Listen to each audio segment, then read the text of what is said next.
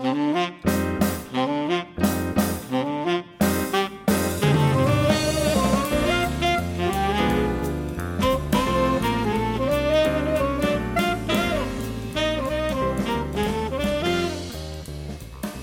my name is Andrew Chamberlain, and I'm a writer and creative writing tutor, and you are listening to episode 4 of the Creative Writers Toolbelt, the podcast that gives you practical, accessible advice that you can apply straight away to your own writing. In the first episode, I introduced the concept of showing, not telling, and I said there were five techniques you could use to really enhance your work in this area. And those five were 1. Sprinkle your work with dialogue, 2.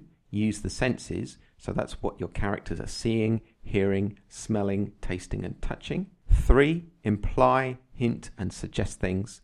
Four, use detail and be sparse and specific in that. And five, include some humour. So, in this episode, I want to explore one of those areas, and that's how you can use sensory language to liven up your writing and show the reader your story rather than just tell it to them. Hence my title for this podcast The Zest of the Orange, the Icy Tingle of the Stream in Winter. But first, a couple of quick comments on the last episode for those of you who listened to it.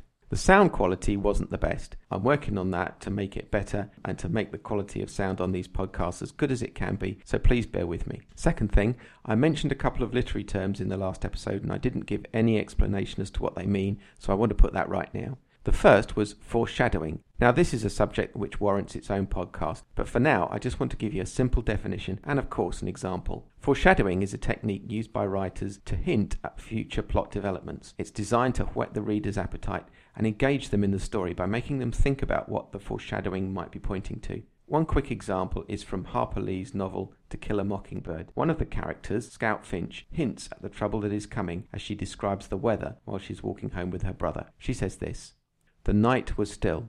I could hear his breath coming easily beside me. Occasionally there was a sudden breeze that hit my bare legs, but it was all that remained of the promised windy night. This was the stillness before a thunderstorm. So the author is telling us that trouble is coming. We don't know how, but as readers our interest is piqued. In this sense, foreshadowing is a type of one of the five techniques I've mentioned for showing not telling, and that is implying or hinting or suggesting something that could come, and in that way capturing the reader's interest and I will cover foreshadowing in more detail in a future episode. The second thing I mentioned in a previous episode was metaphor. So, what is metaphor?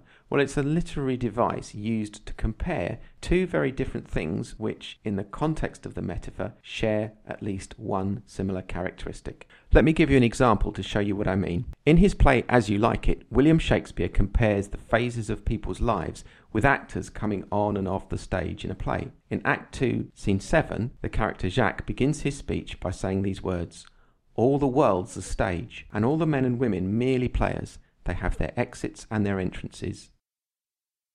The artist Pablo Picasso said this Art washes away from the soul the dust of everyday life. Now we know that the world is not literally a stage, just as we know that art does not literally wash the dust from us, but we can see what the writer or speaker is trying to suggest. So we'll look at these kinds of literary devices again in more detail in a future episode. And I want to come back now to the main theme for today. I want to look at the power of sensory language by sensory language, I mean language relating to that which we directly receive through our senses. The reason this type of descriptive language is so useful is that it helps to immerse the reader into your story. The scenes and characters can come alive to the reader as they experience them and empathize with your characters through their senses. Let me give you some examples. Suppose my character is having breakfast. I could simply say, John had his usual breakfast of fruit, syrup, and waffles. Or I could say, the aroma of golden brown waffles filled the air as the plump, sweet blueberries joined them on the plate. John cut the red, ripe strawberries into quarters and scattered them on top of the waffles, and then he poured the light, sticky maple syrup over the fruit, catching some of it on his finger as he closed the cap of the bottle. He licked his lips as he put his finger to his mouth. I'll give you another example. I could say, She is eating an orange. Or I could say, as she put the first segments to her mouth, the air fills with a tangy zest. She licks her lips to catch all of the juice. Here's another example. I could say, Smoke filled the air over the field. Or I could say, The wood smoke hung in the air, warm and rich, curling and unfolding over the polka dot colours of the wild flowers. Now, I've probably taken these examples to a bit of an extreme just to make the point, but I hope you can see that by using language which appeals to the senses, which talks about colours and aromas and tastes and the sense of touch, then what I'm able to do is to place you as the listener into that scene. So let's have an example from literature. In her book, I Know Why the Caged Bird Sings, Maya Angelou uses both the senses of sight and taste as well as touch in this phrase. Mrs. Flower's skin was a rich black that would have peeled like a plum if snagged, but then no one would have thought of getting close enough to Mrs. Flowers to ruffle her dress, let alone snag her skin.